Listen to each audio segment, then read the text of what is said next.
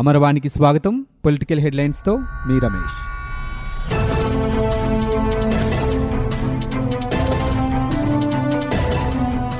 గంగపుత్రుల జీవితాలు మార్చేలా రాష్ట్ర ప్రభుత్వం నిర్ణయం తీసుకుందని ఏపీ ముఖ్యమంత్రి జగన్మోహన్ రెడ్డి తెలిపారు.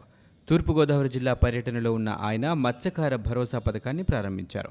ఈ సందర్భంగా సీఎం మాట్లాడుతూ మత్స్యకార కుటుంబాలకు ఇచ్చిన వాగ్దానాన్ని నెరవేరుస్తున్నామని తెలిపారు.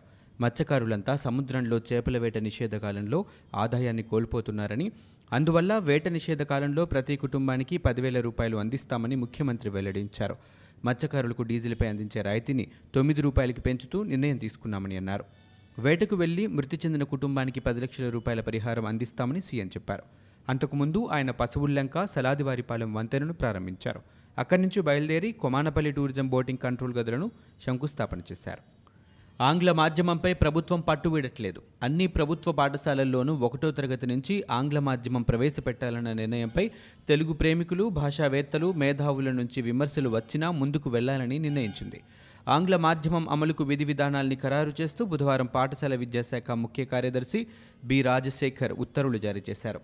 అన్ని యాజమాన్యాలకు చెందిన ప్రాథమికోన్నత పాఠశాలల్లో వచ్చే విద్యా సంవత్సరం నుంచి ఆంగ్ల మాధ్యమం ప్రవేశపెడుతున్నట్లు తెలిపారు. వచ్చే సంవత్సరం 1 నుంచి 6వ తరగతి వరకు ఆంగ్ల మాధ్యమం అమల్లోకి వస్తుందని స్పష్టం చేశారు. ఆ తర్వాత సంవత్సరంలో 7 నుంచి మొదలుపెట్టి ఏటా 1వ తరగతిని ఆంగ్ల మాధ్యమంలోకి మార్చుతూ వెళ్లనున్నట్లు చెప్పారు. తాజా ఉత్తర్వుల్లో అన్ని యాజమాన్యాలు అన్న పదం సందిగ్ధతకు దారితీస్తుంది. అన్ని యాజమాన్యాలు అంటే ప్రభుత్వ, మండల పరిషత్, జిల్లా పరిషత్, వివిధ ప్రభుత్వ శాఖల నిర్వహణలోని పాఠశాలలు మాత్రమేనా, లేక ప్రైవేట్ ఎయిడెడ్ పాఠశాలలకు ఈ ఉత్తర్వులు వర్తిస్తాయా అన్న విషయంలో అయోమయం నెలకొంది. దీనిపై పాఠశాల విద్యాశాఖ అధికారుల్లోనూ స్పష్టత లేదు. శాఖ మంత్రి ఆదిమూలపు సురేష్ను స్పష్టత కోరగా ప్రభుత్వ పాఠశాలలకే ఈ నిబంధనలు వర్తిస్తాయని తెలిపారు. రాష్ట్రంలో ఐటీ సంబంధిత పరిశ్రమల కోసం విశాఖపట్నం, తిరుపతి, అనంతపురం ప్రాంతాల్లో కాన్సెప్ట్ సిటీల ఏర్పాటుకు ప్రణాళిక తయారు చేయాలని అధికారులను ముఖ్యమంత్రి జగన్మోహన్ రెడ్డి ఆదేశించారు. తాడేపల్లిలోని క్యాంపు కార్యాలయంలో ఐటీ, ఎలక్ట్రానిక్స్, కమ్యూనికేషన్ల శాఖపై సీఎం జగన్ బుధవారం సమీక్ష నిర్వహించారు. ప్రాథమికంగా 10 చదరపు కిలోమీటర్ల విస్తీర్ణంలో ఇవి ఏర్పాటు కావాలని, అమెరికాలోని కొలంబియా నగరం తరహాలో ఐటీ, హై అండ్ టెక్నాలజీని చిరునామాగా ఇవి తయారు చేయాలని తెలిపారు. కంపెనీ సామర్థ్యం ఆధారంగా భూములు కేటాయిద్దామని, పరిశ్రమలు ఏర్పాటు చేసేవారికి వేగంగా అనుమతులు ఇవ్వాలని, అవినీతికి ఆస్కారం లేకుండా పారదర్శక విధానంలో వసతులు సమకూరుస్తామన్నారు. ప్రోత్సాహక ధరల్లో భూములు, నీళ్లు, విద్యుత్ ఇస్తామని, నైపుణ్యాభివృద్ధి కేంద్రాల ద్వారా మంచి మానవ వనరులను అందిస్తామని ఆయన వివరించారు. రేషన్ కార్డ్, ఆరోగ్యశ్రీ, పింఛన్, ఫీజు రీయింబర్స్మెంట్ కార్డులను గ్రామ, వార్డు సచివాలయాల్లోనే ముద్రించి అక్కడే లబ్ధిదారులకు ఇచ్చేలా వాటికి బలమైన సమాచార సాంకేతిక వ్యవస్థను సమకూర్చాలని అధికారులను సీఎం జగన్ ఆదేశించారు. వచ్చే ఫిర్యాదులు వివిధ దశల్లో ఏ స్థాయిలో ఉన్నాయో కంప్యూటర్లో చూసే అవకాశం ఉండాలని, పాలనలో గ్రామ, వార్డు సచివాలయాలు, వాలంటీర్ల వ్యవస్థ అత్యంత కీలకమైనదిగా తెలిపారు. వీటిని బలమైన సమాచార సాంకేతిక వ్యవస్థతో నేరుగా కలెక్టర్కు, రాష్ట్ర సచివాలయానికి అనుసంధానించడం ద్వారా అవినీతిని పూర్తిగా నిర్మూలించవచ్చని అన్నారు. వివిధ పథకాల లబ్ధిదారుల జాబితాను సోషల్ ఆడిట్ కోసం ఉంచాలని, అర్హులు మిగిలిపోతే వారు ఎవరికి దరఖాస్తు చేసుకోవాలనేది అక్కడే పొందుపరచాలని తెలిపారు. రాయలసీమ దాహార్తిని తీర్చేందుకు జలవనరుల శాఖ కసరత్తు చేస్తోంది. వరద సమయంలో శ్రీశైలం జలాశయం నుంచి అదనపు నీటిని మళ్లించడానికి ప్రతిపాదనలు సిద్ధం చేసింది. ఇలా 240 టీఎంసీల నీటిని ఎత్తిపోసేందుకు కొత్తగా 12 ప్రాజెక్టులతో కాలువలను విస్తరించనుంది. ఇందుకు 9,325 కోట్ల రూపాయల అంచనాతో ప్రణాళిక సిద్ధమవుతున్నట్లుగా సమాచారం. ఈ ఏడాది కృష్ణానదికి సుదీర్ఘకాలం వరద వచ్చి దాదాపు 798 టీఎంసీలు సముద్రంలో కలిశాయి. ఆ నీటిని సద్వినియోగం చేసుకోలేకపోయామని, భవిష్యత్తులో ఆ వరద జలాలు శ్రీశైలం జలాశయం నుంచి 30 నుంచి 40 వరద రోజుల్లోనే రాయలసీమ జిల్లాలకు మళ్లించేందుకు ప్రభుత్వం కొత్త ప్రాజెక్టులకు రూపకల్పన చేసిందని తెలుపుతున్నారు. ఈ మేరకు జలవనరుల శాఖ ప్రతిపాదనలను సిద్ధం చేసి సీఎం జగన్కు సమర్పించినట్లు సమాచారం. నిధుల లభ్యత, ఎన్ని రోజుల్లో పూర్తి చేయగలం, వేటికి తొలి ప్రాధాన్యం ఇవ్వాలనే అంశంపై ప్రస్తుతం ప్రభుత్వ వర్గాల్లో చర్చ సాగుతోంది. స్థానిక ప్రజాప్రతినిధుల ప్రోద్బలంతో ఇసుక నల్ల బజారుకు తరలుతున్నా ప్రభుత్వం చోద్యం చూస్తుందని తెలుగుదేశం పార్టీ అధ్యక్షుడు చంద్రబాబు ధ్వజమెత్తారు. ఇసుక కొరత తీరలేదని, దోపిడీలు ఆగలేదని విమర్శించారు. ఆన్లైన్లో విక్రయాలు అంటున్నారని, కానీ ప్రారంభించిన 10 నిమిషాల్లోనే లభ్యత లేకుండా పోతోందన్నారు. ఇతర రాష్ట్రాలకు మాత్రం యథేచ్ఛగా తరలిపోతోందని ఆరోపించారు. పశ్చిమ గోదావరి జిల్లా తణుకులో తెదేపా నియోజకవర్గాల సమీక్షను నిర్వహిస్తున్న చంద్రబాబు బుధవారం సాయంత్రం విలేకరులతో మాట్లాడారు. ఇసుక వారోత్సవాలతో ప్రభుత్వం ఏం సాధించిందని ప్రశ్నించారు. ఇసుక కొరత వల్ల భవన నిర్మాణ రంగం కుదేలై దానిపై ఆధారపడిన కార్మికులు, వ్యాపారులు రోడ్డున పడే పరిస్థితిని వైకాపా ప్రభుత్వం తీసుకొచ్చిందన్నారు. మృతి చెందిన భవన నిర్మాణ కార్మిక కుటుంబాలకు 10 లక్షల రూపాయల పరిహారం, కార్మికులకు జీవనభృతిగా నెలకు 10,000 రూపాయలు ఇవ్వాలని డిమాండ్ చేశారు. మద్య నియంత్రణ చేస్తామన్న ప్రభుత్వమే మద్యం దుకాణాలు నడపటాన్ని చంద్రబాబు తప్పుపట్టారు.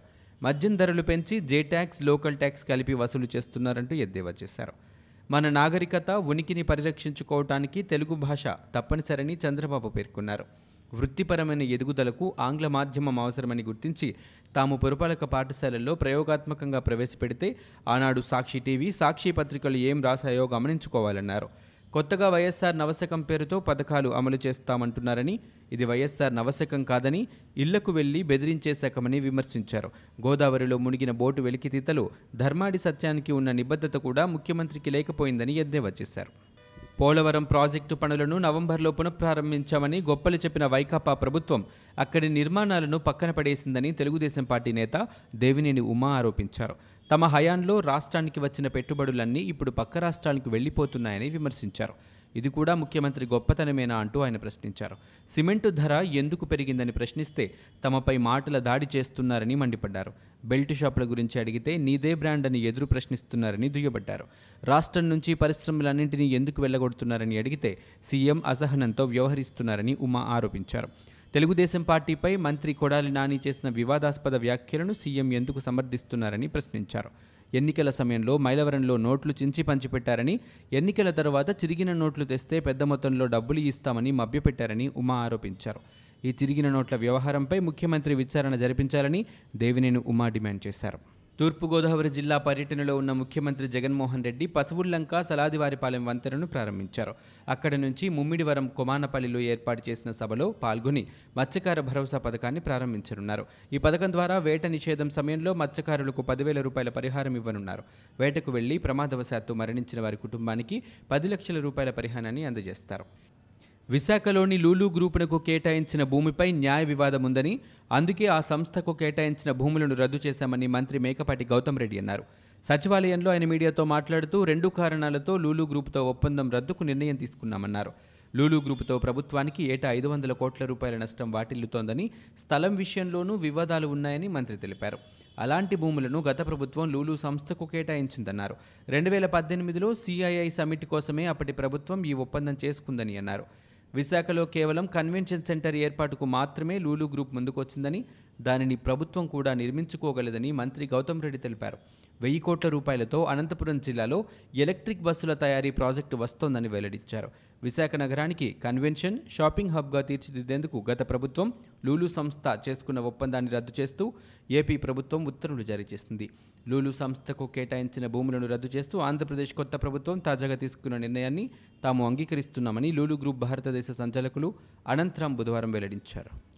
విశాఖపట్నం కేంద్రంగా ఏర్పాటైన దక్షిణ కోస్తా రైల్వే జోన్లో భాగమైన వాల్తేరు డివిజన్ను యథావిధిగా కొనసాగించాలని వైఎస్ఆర్సీపీ రాజ్యసభ సభ్యుడు, ఏపీ ప్రభుత్వ ప్రత్యేక ప్రతినిధి విజయసాయి రెడ్డి కోరారు. రాజ్యసభ 0 అవర్లో బుధవారం ఆయన ఈ అంశాన్ని లేవనెత్తారు. విశాఖ కేంద్రంగా పనిచేస్తున్న వాల్తేరు డివిజన్ భారతీయ రైల్వేలో అత్యధిక ఆదాయం ఆర్జిస్తున్న డివిజన్లలో 5వ స్థానంలో ఉంది. ఈస్ట్ కోస్ట్ రైల్వేలో వాల్తేరు డివిజన్ ఆదాయం తూర్పు తీర రైల్వేలోనే 3వ అత్యధిక ఆదాయ వనరుగా మారిందని చెప్పారు.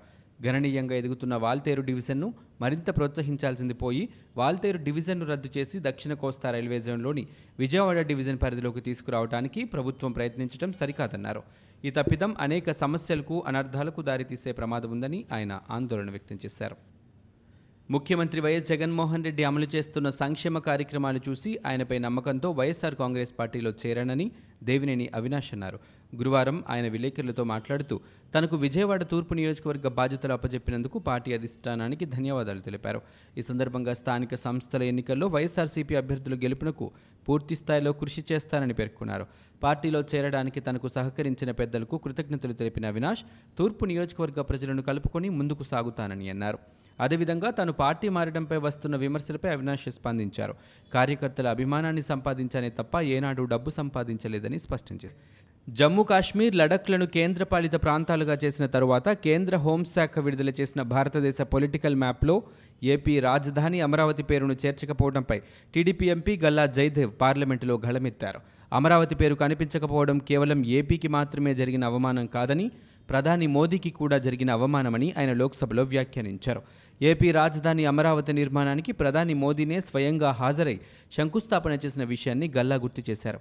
ఇప్పటికైనా కేంద్ర ప్రభుత్వం ఈ అంశాన్ని పరిగణలోనికి తీసుకొని అమరావతితో కూడిన కొత్త మ్యాప్ను విడుదల చేయాలని ఎంపీ గల్లా జయదేవ్ కోరారు. టీడీపీ అధినేత మాజీ సీఎం చంద్రబాబును దాచేపల్లి అత్యాచార బాలిక తల్లిదండ్రులు కలిశారు. టీడీపీ పోరాటం వల్లే తమకు న్యాయం జరిగిందని వారు తెలిపారు. పెదగార్లపాడులో మైనర్ బాలికను ఓ యువకుడు అత్యాచారం చేసిన విషయం తెలిసిందే. దీంతో బాలికకు న్యాయం చేయాలని టీడీపీ నేతలు ఆందోళన చేశారు. టీడీపీ పోరాటంతో బాలిక కుటుంబానికి 5 లక్షల రూపాయల నగదు, 3 ఎకరాల పొలం ప్రభుత్వం ఇచ్చిందని బాలిక తల్లిదండ్రులు అన్నారు. ముఖ్యమంత్రి జగన్కు సిపిఐ రాష్ట్ర కార్యదర్శి కె రామకృష్ణ లేఖ రాశారు. శ్రీశైలం జలాశయ ఆనకట్టు మరమ్మతులకు తక్షణం చర్యలు చేపట్టాలని కోరారు. ఆనకట్టుకు పగుళ్లు ఏర్పడ్డాయని, ప్రమాదం పొంచి ఉందని water man Ramon Magsaysay award గ్రహీత రాజేందర్ సింగ్ చెప్పారని గుర్తు చేశారు. డ్యాం పూర్తి నీటి విలువ సామర్థ్యం 263 టీఎంసీలు కాగా కుడివైపు 770 మెగావాట్ల ఉత్పత్తి కలిగిన జలవిద్యుత్ కేంద్రం ఉందన్నారు. ఈ ప్రాజెక్టు ద్వారా కర్నూలు, కడప, నెల్లూరు, చిత్తూరు జిల్లాలకు సాగునీరు అందుతోందని తెలిపారు. వైసీపీ ప్రభుత్వంపై టీడీపీ సీనియర్ నేత యనమల రామకృష్ణుడు ధ్వజమెత్తారు. 6 నెలల వైసీపీ పాలనలో 9 మోసాలు చేశారని ఆరోపించారు. స్వార్థం, అవివేకంతో జగన్ రాష్ట్రానికి తీరని కీడు చేస్తున్నారని విమర్శించారు. పీపీఏల రద్దుపై గ్లోబల్ ఆర్బిట్రేషన్తో ఏపీకి అంతర్జాతీయంగా చెడ్డ పేరు వచ్చిందని తెలిపారు. 40,000 కోట్ల రూపాయల పెట్టుబడులను ప్రమాదంలోకి నెట్టారని వెల్లడించారు. Japan, Abu Dhabi, Canada, America, Singapore దేశాల్లో ఏపీపై విశ్వాసాన్ని దెబ్బతీశారని వ్యాఖ్యానించారు. పెట్టుబడులు పోగొట్టడమే అజెండాగా సీఎం జగన్ పెట్టుకున్నారని ఆరోపించారు. జగనన్న విద్యావసతి మరో జగన్మాయ అంటూ ఎద్దేవా చేశారు. పెన్షన్లో 750 రూపాయలు ఎగ్గొట్టి వృద్ధులను దారుణంగా మోసగించారన్నారు. పాత పథకాలకే కొత్త పేరు పెట్టి ప్రచారం చేసుకుంటున్నారని ఆయన పేర్కొన్నారు. ఇవి ఇప్పటివరకున్న పొలిటికల్ న్యూస్. మరో బులెటిన్తో మళ్ళీ మీ ముందుకు వస్తాం.